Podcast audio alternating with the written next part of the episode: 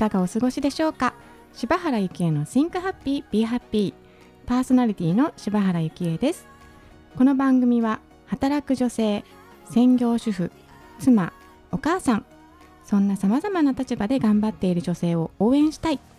そんなコンセプトでさまざまな声をお届けしていきたいと思っています。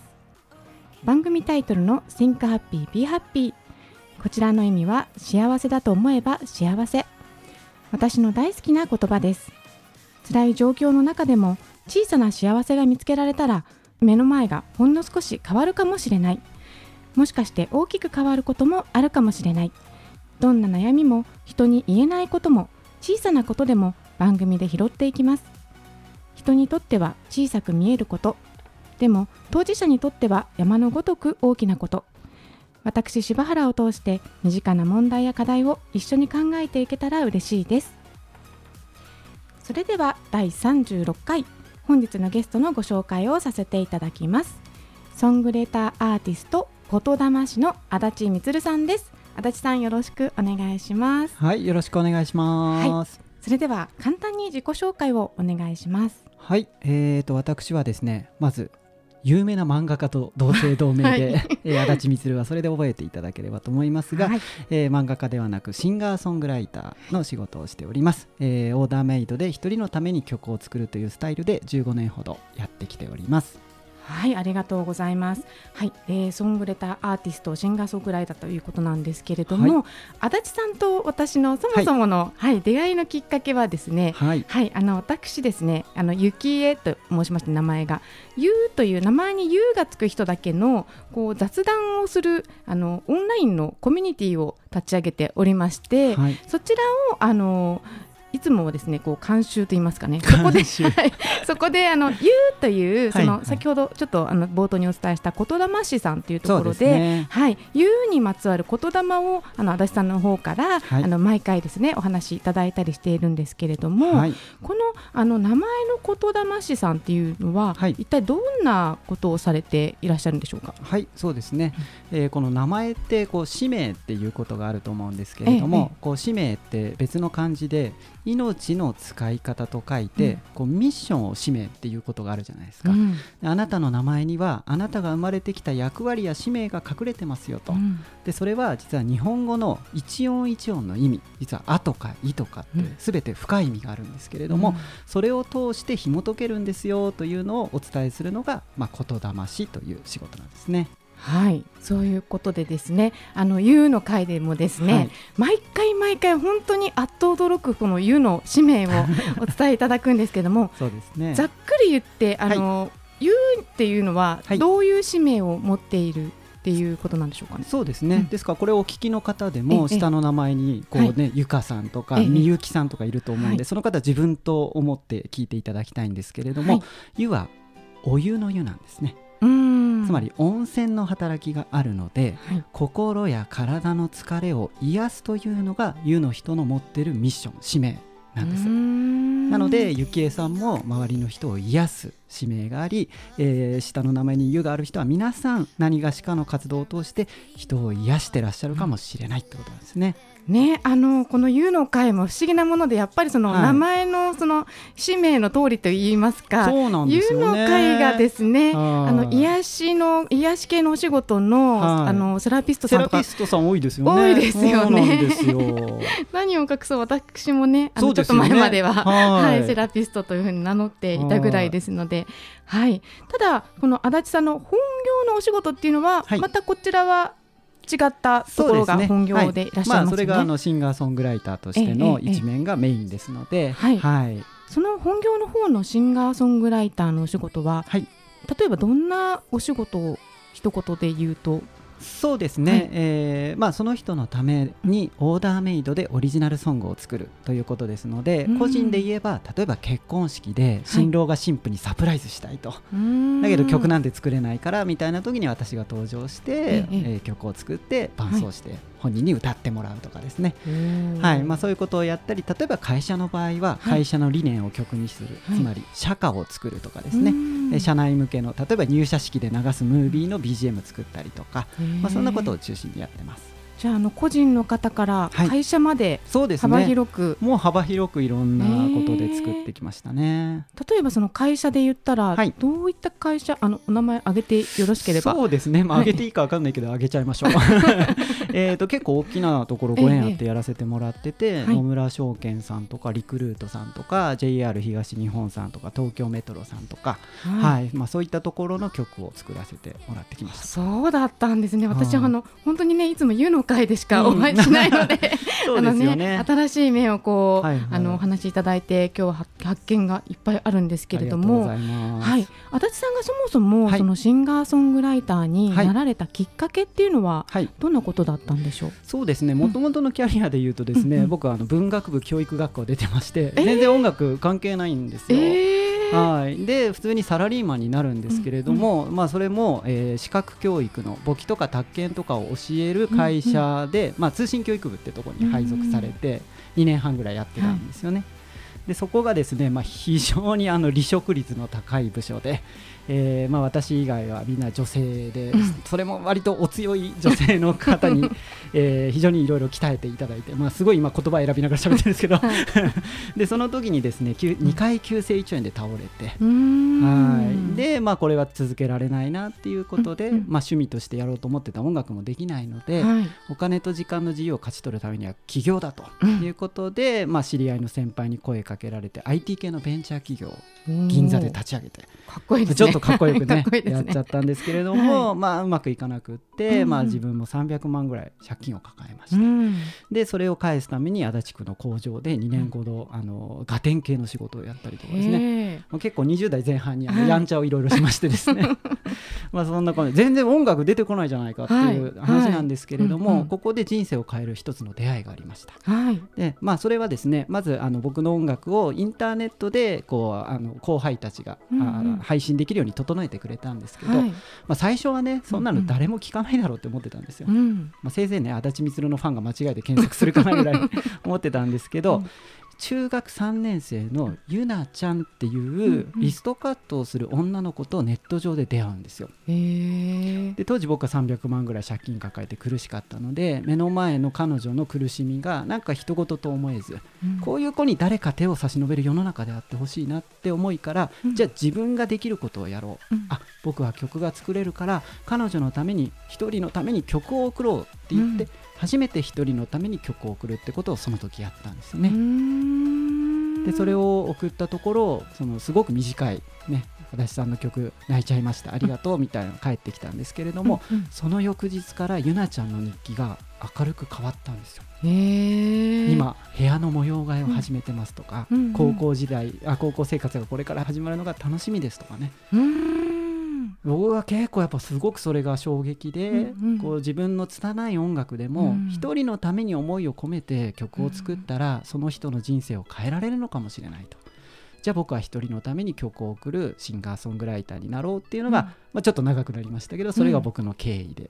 そこから始まったという感じですね。ゆなちゃんとの出会いが今のお仕事につながってるっていう、どこに転がってるかわからないですね。わからないですね。だからいまだに顔も知らないんですよ、えー、で、そうなんですね、ハンドルネームですから、はい、本名も知らないんです。あ、ゆなちゃんじゃないかもしれない可能性はありますよね、えー、そうなんですよ。なるほど。そこからじゃあその、まあ、お一人のために作る、はいっていう曲を作っていくってお仕事を始めていかれて、はいはい、どんな風にこうなんですかねこう生計を立てていくというか、まあ、それがこう、はい、仕事になったかですよね、ええええはい、ですからもう最初のさんねんぐらいはもうこの人に曲をプレゼントしたいなっていう人にこうただ無償で曲を送るいわゆるボランティアみたいな感じでやってたんですよね、はい、で、まあ、ある時にですね、まあ、それを聞きつけてこうあの曲をねお金払うから作ってくれっていうのが、うんうん、まあ、入り始めるんですけど、うんうん、そのきっかけになったのは僕の初仕事の話がありまして、はい、でこれはですね、まあ、福島正信さんという、うんうんえー、僕の、まあ、メンターの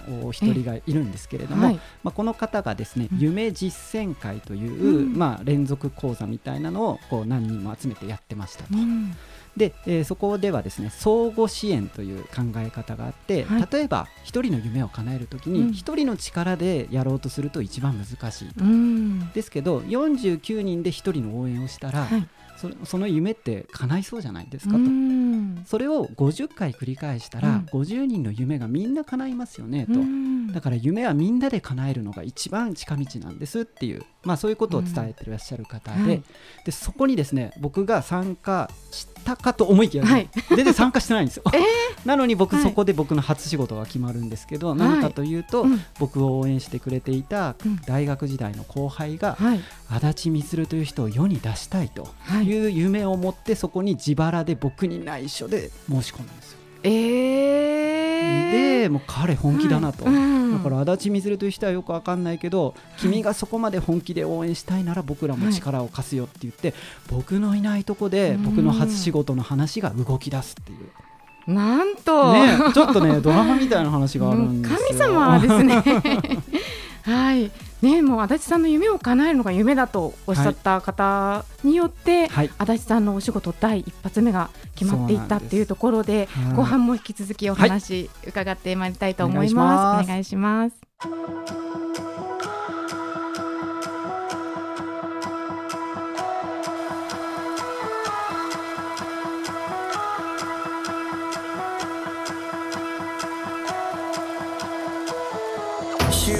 前半ではですね、名前の言霊師さんでもありながらソングレターアーティストとしてあの活躍されていらっしゃる足立さんに、社会人時代のところからですね、あの実際音楽をお仕事にされていくところまでを伺ってきたんですけれども、はいはい、今少しずつですね、あのこ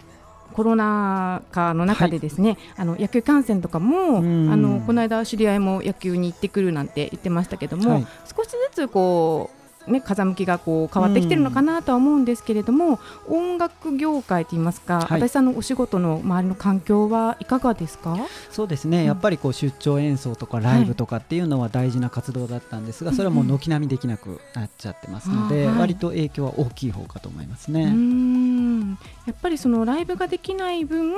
どういった形で今はお仕事をされているんでしょうか？そうですね、うん、ですから今は逆に作品を形にする時期かなと思って、まあ、コロナでいろんな補助金とかがありますので、はい、まあ、それで予算を取って、はい、年末に向けてはいちまい シーディー を出そうかなというふうに思ってますね。どんな シーディー なんでしょう？はい、うん、で僕はまあ自分の活動をソングレターというふうに、歌の手紙っていうふうに、えーはい、思ってるんですけれども、うんうん、まあ、いろんな歌の手紙の形を作ってじゅうごねんやってきたんですが、はい、一番自分が作りたいのは、うん、その人の人生のテーマソングを本人が歌う、うん、そういうソングレターを作りたいなと思った時に、まあ、アーティストフォーラムっていうんですけれども、うん、しちにんの音楽歴もジャンルも違う人たちがそれぞれ半年かけて人生のテーマソングを作り歌うみたいな、うーん、でそれをごねんかんぐらいやってきたんですが、はい、まあ、それがさんじゅっきょく以上あるので、はい、その中から何人かオムニバスで シーディー を、うん、えー、作るというのを今年のじゅうにがつに向けて今、はい、プロジェクトスタートしたっていう感じですね。もうスタートしてるんですね。そうなんですよ、えー、楽しみですね。はい、ではあのにせん、まあ、もうあとにせんにじゅうねんもあと残すところわずかですけれども、ね、はい、この先にせんにじゅういちねん以降とかってどんな風にお仕事展開していかれるんですかね？はい、そうですね、ですからソングレターでいうとそこに力入れたいので、うんうんうんうん、えー、シーディー をもとに、あ、うん、自分も人生のテーマソングを形にしたいという人とその曲を作るということをやっていきたいなと思ってますので、まあ、一つこう僕が作りたい世界観を広めるツールとして今回その シーディー を世に出したいなと思ってます。うんうん、なんか足立さんもじゅっしゅうねんの時にご自身のテーマソングも作られた、はい、ということですが、はい、僕のテーマソングが流れるままにっていう曲なんですけどね、はい、まあ、今日さっきあの湯のお話しましたけど、はい、僕みつるだからみなんですよね、はい、でみは水の人なんですよ、えー、だからもう僕は流れるままに生きるっていうのが自分のみの使命でもあるので、はい、まあ、そういった風なことを形にして、えー、YouTube でもね聞けますので、よかったら流れるままに足立みつるで、えー、検索してもらえると嬉しいです。はい、早速検索してしていただきたいと思いますが、はい、足立さん実は本も出してらっしゃるっていうことで、そうですね、一冊だけ出しております、ね、多彩なんですが、これってどういういきさつで本の出版っていうふうになられたんですか？はい、えー、これはですね、さっき申し上げたさんねんかんボランティア的に、うん、はい、えー、ソングレターを作ってた中で、うんうんうんうん、ある小学校のピーティーエー の会長さんから連絡があり、うん、今度性教育の授業があるんだけれども、はい、えー、子どもたちに命の大切さを伝える曲を作ってもらえませんかと言われて、はい、そのいっかいの授業のために無償で作った僕が生まれた時のことっていう曲があるんですよ、えーはい、でこの曲はもうその時のために作ったんですが、うんうん、まあ、その後ライブで演奏してほしいとか結婚式で歌ってほしいみたいなの増えて、はい、でにせんきゅうねんに YouTube に僕の後輩が動画をつけてアップしたら、はい、いちねんごにじゅうまんアクセス、はい、でにねんごによんじゅうまんアクセス、うん、まあ、現在実はよんひゃくにじゅうまんアクセスなんですけれども、えー、そうなんです。そういういわゆるこうバズる動画になりまして、でそれを見たプレジデント社という出版社の編集さんが、はい、えー、母の日のプレゼント本をずっと作りたいと思ってたと、だからこの曲の シーディー ブックを作らせてもらえませんかって言われて、まあ、にせんじゅういちねんに出版が実現したのがこの本なんですよ、えーはい、だから僕が生まれた時のことお父さん、はい、お母さんにじゅうのありがとうっていうタイトルで、えー、出版されました。なんかもうタイトル聞いただけでちょっとうるうるしちゃうんですけどもそうなんですよね、えー、だからこの曲のメッセージ性は、はい、お母さん産んでくれてありがとうっていうのが、まあ、一番伝えたいメッセージですね。はあ、もうね、なんか私も早く聞きたいなって思ってますけどこれも YouTube で検索すればこれ YouTube で検索すると出てきますし、でこれはね、まあ、まず聞いて感動なんですけれども、うん、ぜひ YouTube のコメント欄見てほしいんですよ、はい、いろんな人が自己開示をする場になっていて、えー、もうコメント欄で泣くっていう声が本当に多いんですよ、えーはい、これはもうぜひ見ていただきたいと思います、ね、なんかフジテレビでもこう当時流されたということで、そうですね、えー、百式王という ブイシックス さんの番組で泣ける、ええ、ネットで有名な泣ける歌としてごふんぐらいも YouTube の映像がそのまま流れたりということがありました、は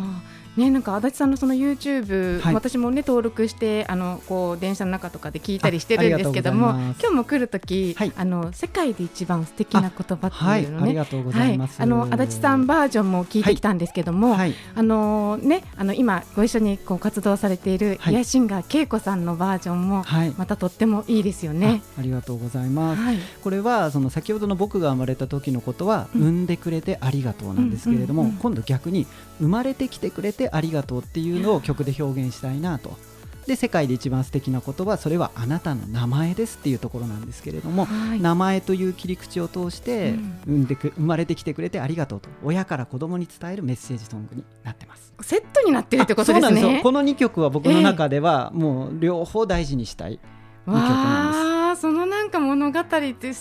かストーリー伺ったら余計またこう聞く感じが変わってきますよね。そうですね。だからぜひね、えー、このリスナーさんで女性の方多いと思うんですけど、えーはい、女性の方はこのふたつはすごくやっぱりアンテナが高いところだと思います、ねえーえー、ぜひ聞いていただきたい。そうですよね。で足立さんといえばですね、私 の, の好きなあの曲はやっぱり、はい、あの名前 の, この音の歌、はい、それぞれの音の歌が私も大好きで、はい、その特にその湯の歌はですね、えー、あの湯の会でも毎回、はい、あのけいこさんに生歌を歌っていただいているんですけれども、はいねはい、こ の, あの名前の歌を作るきっかけっていうのはどんなことがあったんですか？はい、そうですね。ですからやっぱり名前っていうのは面白いなって思ったんですよ、うんうん、それはまあ僕の特技は即興作曲なんですけれども、はい、ライブをやるときにこうその人のなんか手紙を曲にしたりとか、はい、お互い褒めてその言葉を曲にしたりとかいろんなパターン作ったんですが、うん、ある時名前からインスインスピレーションで曲を作るっていうのをやった時に、はい、あなたは世界に出て活躍する名前をお持ちですみたいな曲を作ったことがあったんです、はいうんうん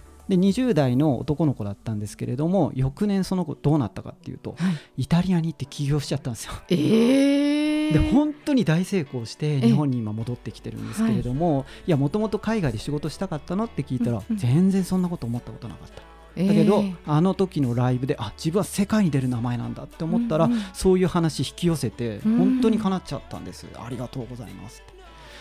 これすごいじゃないですか。だから自分の歌が人の人生を変えれたっていうのが、うん、これ曲の力プラス名前の力だなと思って、うん、名前について深く学びたいと思ったら、はい、先ほどの名前の言霊を作られた山下博先生という方と出会って、はい、でその方からごじゅう音のすべての意味を学んだら、うん、もうこれを僕は音楽で伝えたいっていう気持ちになり、うん、あの曲、いの歌、うの歌みたいなの全部ですね、まあはい、総勢よんじゅうろっきょくあるんですけど、まあ、これを全部作ったっていうまあ、その中の湯の曲がきっかけで、えーまあ、ゆきえさんとのご縁である湯の会が始まっていくっていうねこういうストーリーなんですよね。じゃあ、あのまだ私が知らないその音の歌が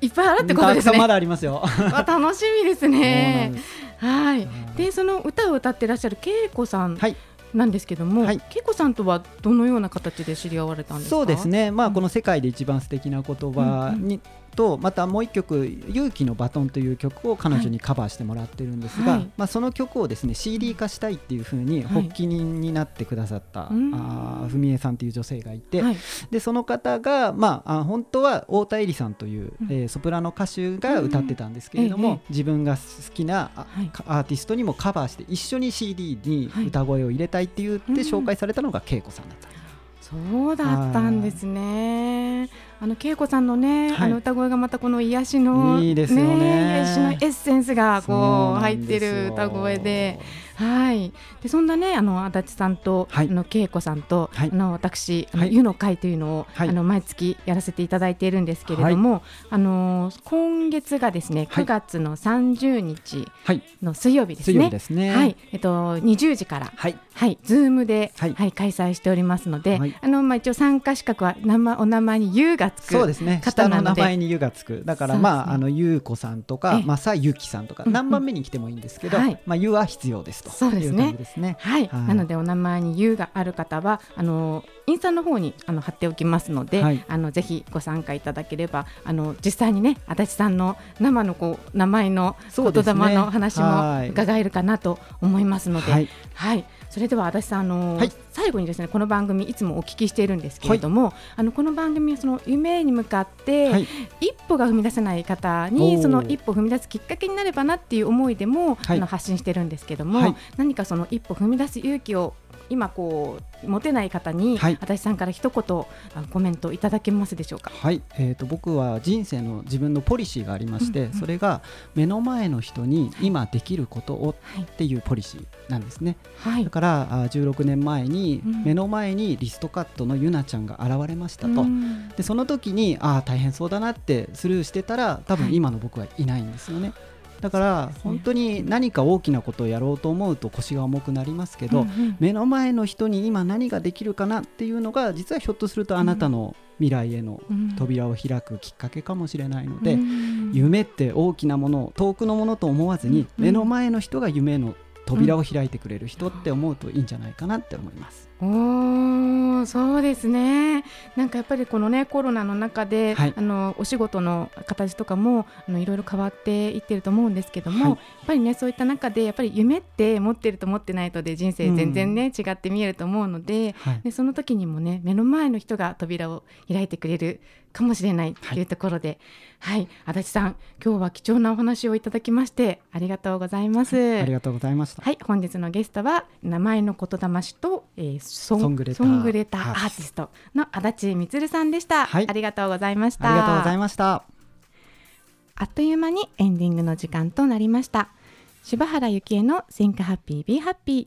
この番組は毎月ついたちとじゅうごにちに配信してまいります。ぜひお楽しみに聞いていただけたらと思います。また番組へのご意見ご感想もお待ちしています。